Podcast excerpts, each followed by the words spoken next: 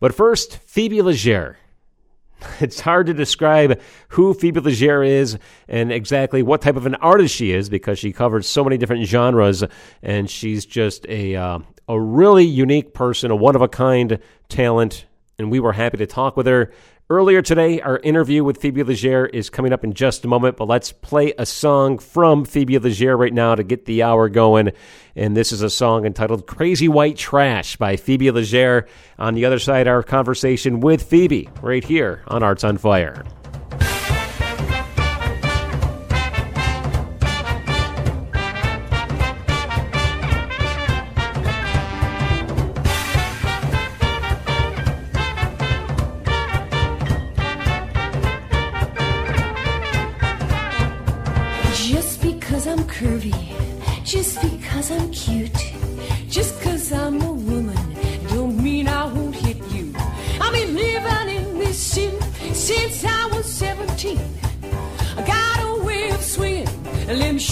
what I mean.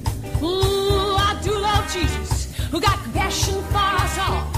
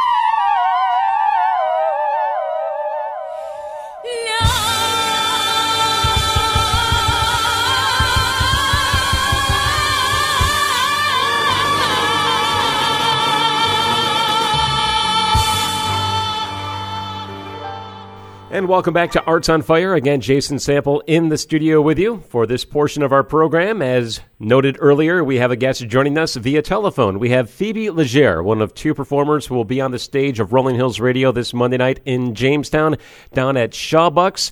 Phoebe is somebody who is no stranger to entertainment. She's been doing it for years and decades, and we are very pleased to have her coming to Jamestown to perform with Ken Hardley on Rolling Hills Radio. With that being said, Phoebe, thank you so much for taking time out and talking with us today. We appreciate it. I'm thrilled thrilled to talk with you, Jason. Everybody loves your show. Well, that's what I hear, but I don't know if it's true or not, but that's what they say. Uh, we do appreciate you taking time out to talk with us. And, and, maybe a good place to start out with, Phoebe, is I, uh, I did some research, and obviously, I think some of our uh, listeners are already familiar with who they are. At least they've told me as much. You're a composer, you're a multi instrumentalist, you're also a, an artist who doesn't just work in music, you work in various other art forms. You really have led a, a charmed life, and we wanted to let folks know a little bit more about you. And maybe a good place to begin with is, is just to talk about your your music that you're currently doing and what we can expect when you come to Jamestown on Monday night. Well, it's true what you say about living a charmed life. I've been so blessed, and music has been like a magic carpet for me. I love all different kinds of music. I went to Juilliard, and I've played a lot of jazz in New York City, where I live, and I've also played a form of music that I learned when I was a little girl with our family band, and that's Cajun music. I come from one of the original 17 Cajun families in North America.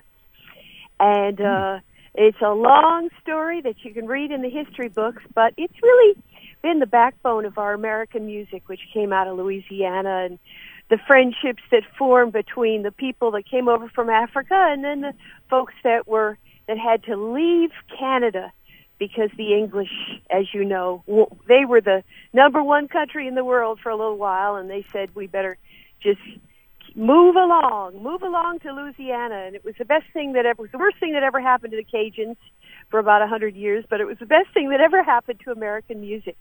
So I play a, a form of music that's very much based in those roots, blues, you might call it country, many bluegrass elements, just a real down to earth American music. I know that uh, some people are familiar with Zydeco music, which I think is from the same vein and styling. Uh, is that similar it to what you do? Sure is. Oh, it sure is. And uh, we have a lot of Zydeco players in our family. Rockin' Sidney, who wrote "Don't Mess with My Toot Toot," he's a Leger, and so many, so many wonderful players in the family and among the cousins and so forth. It's it's uh, it's a, it's a different idea about music, which is it's something that you do when folks get together and want to have a good time. And you're a multi instrumentalist. I know you play the accordion. You are a phenomenal piano player, and you play the guitar as Thank well. You. What what exactly will you be doing yes, on do. Monday night?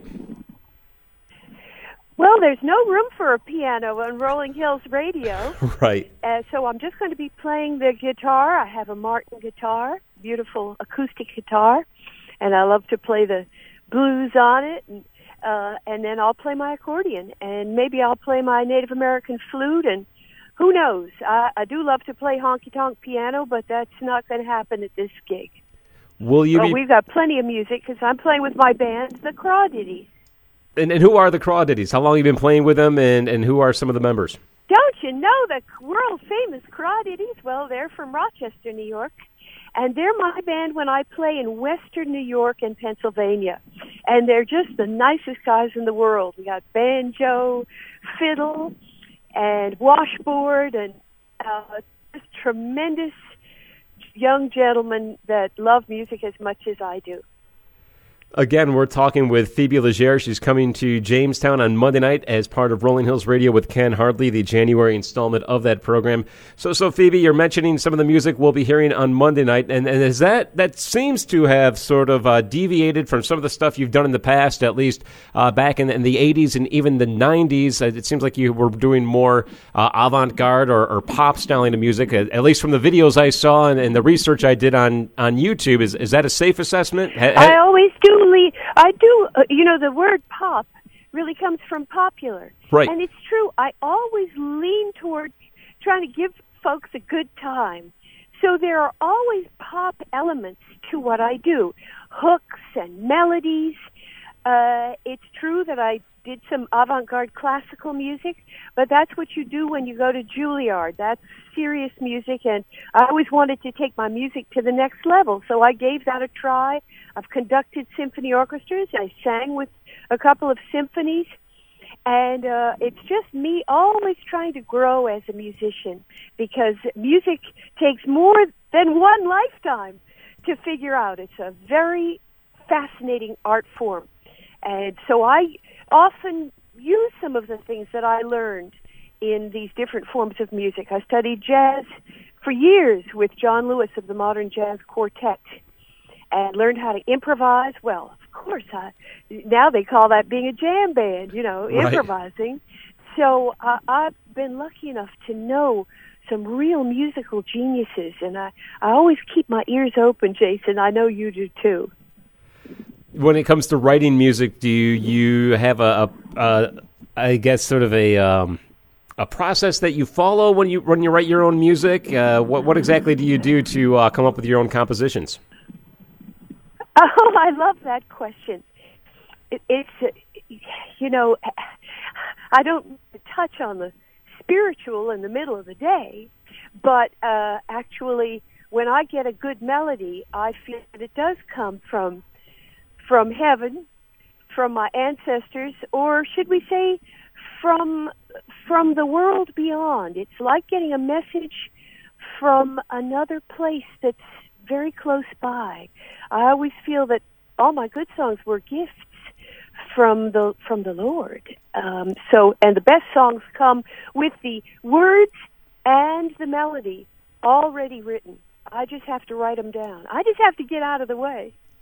So it's not just entertainment you're doing, but it's almost a, a transcendent experience for the audience. Well, at moments, uh, I do feel that it's transcendent. We uh, people who really, really love music do go to, uh, shall we say, a better place when we're playing music together. Right on. It's true harmony, you know, like we like we wish it would be uh, on planet Earth. Isn't that the truth? So, so Phoebe, you you uh, obviously are a great entertainer, but you also follow or, or try to help out uh, people to reach out to art, especially those that don't have the access to art and music uh, that a lot of us do. And, and so, you're involved with a group called the Foundation for New American Art. I saw this when I was doing uh, some research on you, and I wanted to learn more about this. This is an outfit that you are actually the executive director of, right? Yes, thank you very much for asking. This is my service, and I do so much believe that life is better when you volunteer and and you do folk you know you do things for folks that don't have what you have. I've been volunteering for many many years but uh i i suddenly realized that the children in my neighborhood were not getting any art or any music. I'm sure it's not that way in jamestown but in new york city and in maine where i live the children don't have they don't sing in choirs anymore. They don't learn to play instruments anymore. They don't learn to draw anymore. They don't learn to paint. They're just supposed to learn math and science which i love and i'm able to teach a lot of math and science while i'm teaching art and music. But what i do is i give free art and music lessons to the children of low income communities who are right in my neighborhood. I do love children because they are so beautiful and so have such good hearts. And so I get a lot from this myself, and we've been able to make tremendous strides uh, in these children and their their standing in school and their interest in graduating from high school and their interest in uh, uh, doing things other than the things that are suggested to them by a lot of the popular music they listen to, which glorifies the violence, uh, Mm. gang membership, and a lot of bad values. So we're able to teach them about civics and about math and about science while they're having so much fun singing and dancing and learning to draw. That's a wonderful program. I learned as well. Yes, it is wonderful. It's just great. And you can learn more about it on our Facebook page, facebook.com, Foundation for New American Art, because we nurture the visionary artists of the future. This is something the artists in the old days used to do. You know, Michelangelo went and apprenticed with an artist when he was 11. That's why we got the greatest artist that has ever lived. Beethoven was studying music really hard as a young child. This is why we got so many phenomenal artists in those days. And now uh, I just feel that I have a duty. I have a duty to impart what I've learned. Very good. I, I'm sure the community thanks you, and it's a very uh, noble effort. We have a similar program in, in Jamestown, as a matter of fact. It's called Infinity, and it's the same uh, concept where you have to teach a lot of uh, these kids music because the public schools just don't do it anymore. So it's up to the community to put together a, a program to do that. So uh, similar to, to what you do Oh. right here in Jamestown. Oh, I would like to meet those people and give them my support. Wonderful. I'll check it out, Jason. Thank you. Sure thing. One other thing I wanted to ask one you thing about. we do is support other people doing the same thing. What? Yes, go ahead. But one thing I wanted to ask you about too is, is that you're an inventor, and this is another uh, a, a very noble effort that you did. That you you've actually created a musical instrument to help out children uh, who are disabled, right? That's right. I was a volunteer for many, many years at the Rusky Institute, teaching music to children with acquired children with disabilities. I'm very lucky, Jason, because my body works fine, my hands work great, my I can walk. I got it all working. But some people have challenges and so for these children it was hard for them to play the piano the way I play the piano or hold a guitar the way I do. And so I invented a pair of sneakers that makes music if you can just move your foot a little bit. And Adidas was very kind and uh, gave me a grant to make eight pairs of them. And we have a disabled children's orchestra. So if they can just point their toe, they can make music. I had to learn electronics to do this, and I had to learn uh, computer programming, so it was good for me too. Whenever you decide that you're going to serve other people, you find that you grow a lot yourself. And of course, the disabled children have taught me so much about courage. That's that's great, and, and thank you so much for uh, for doing that. I, I think all my questions are satisfied. We wanted to give people a, a, a taste of, of who you are, and also to let them know exactly uh, what to expect when when they come to see you on the stage at Shawbucks on uh, Monday night for Rolling Hills Radio with Ken Hardley. Uh, anything else you want to add? Uh, do you want to give any insight into what you'll be performing? Do you know what you'll be performing when you uh, hit the stage on Monday night? I do. Yes, I do. They're all my own songs. They're all originals. I have a song that I wrote about electronic dating because I'm always, you know, of course, I'm a lonely single lady, always looking for love. So I went on a dating site. I wrote a song about that called OK Cupid. I wrote a song about how I drive around doing my work. I have to drive thousands of miles, and that song is called "The Heart of Love." It went to number 18 on Roots Radio. So they're all songs that just grow out of my life experience, and as I say, every song is a gift from I don't know where, but grateful. And we're grateful to have you in Jamestown. Monday night, Rolling Hills Radio with Ken Hardley. Uh, Phoebe Legere, the one and only, performing along with Tough Old Bird, and of course, hosted by Ken Hardley. Uh, tickets are available at rollinghillsradio.com. Phoebe, it's been a, a, real pleasure to talk with you. I do appreciate you taking the time out to talk with us. Uh, safe travels, and we will see you on Monday night. Thank you so much. Much love, Jason. Take care. Bye, folks.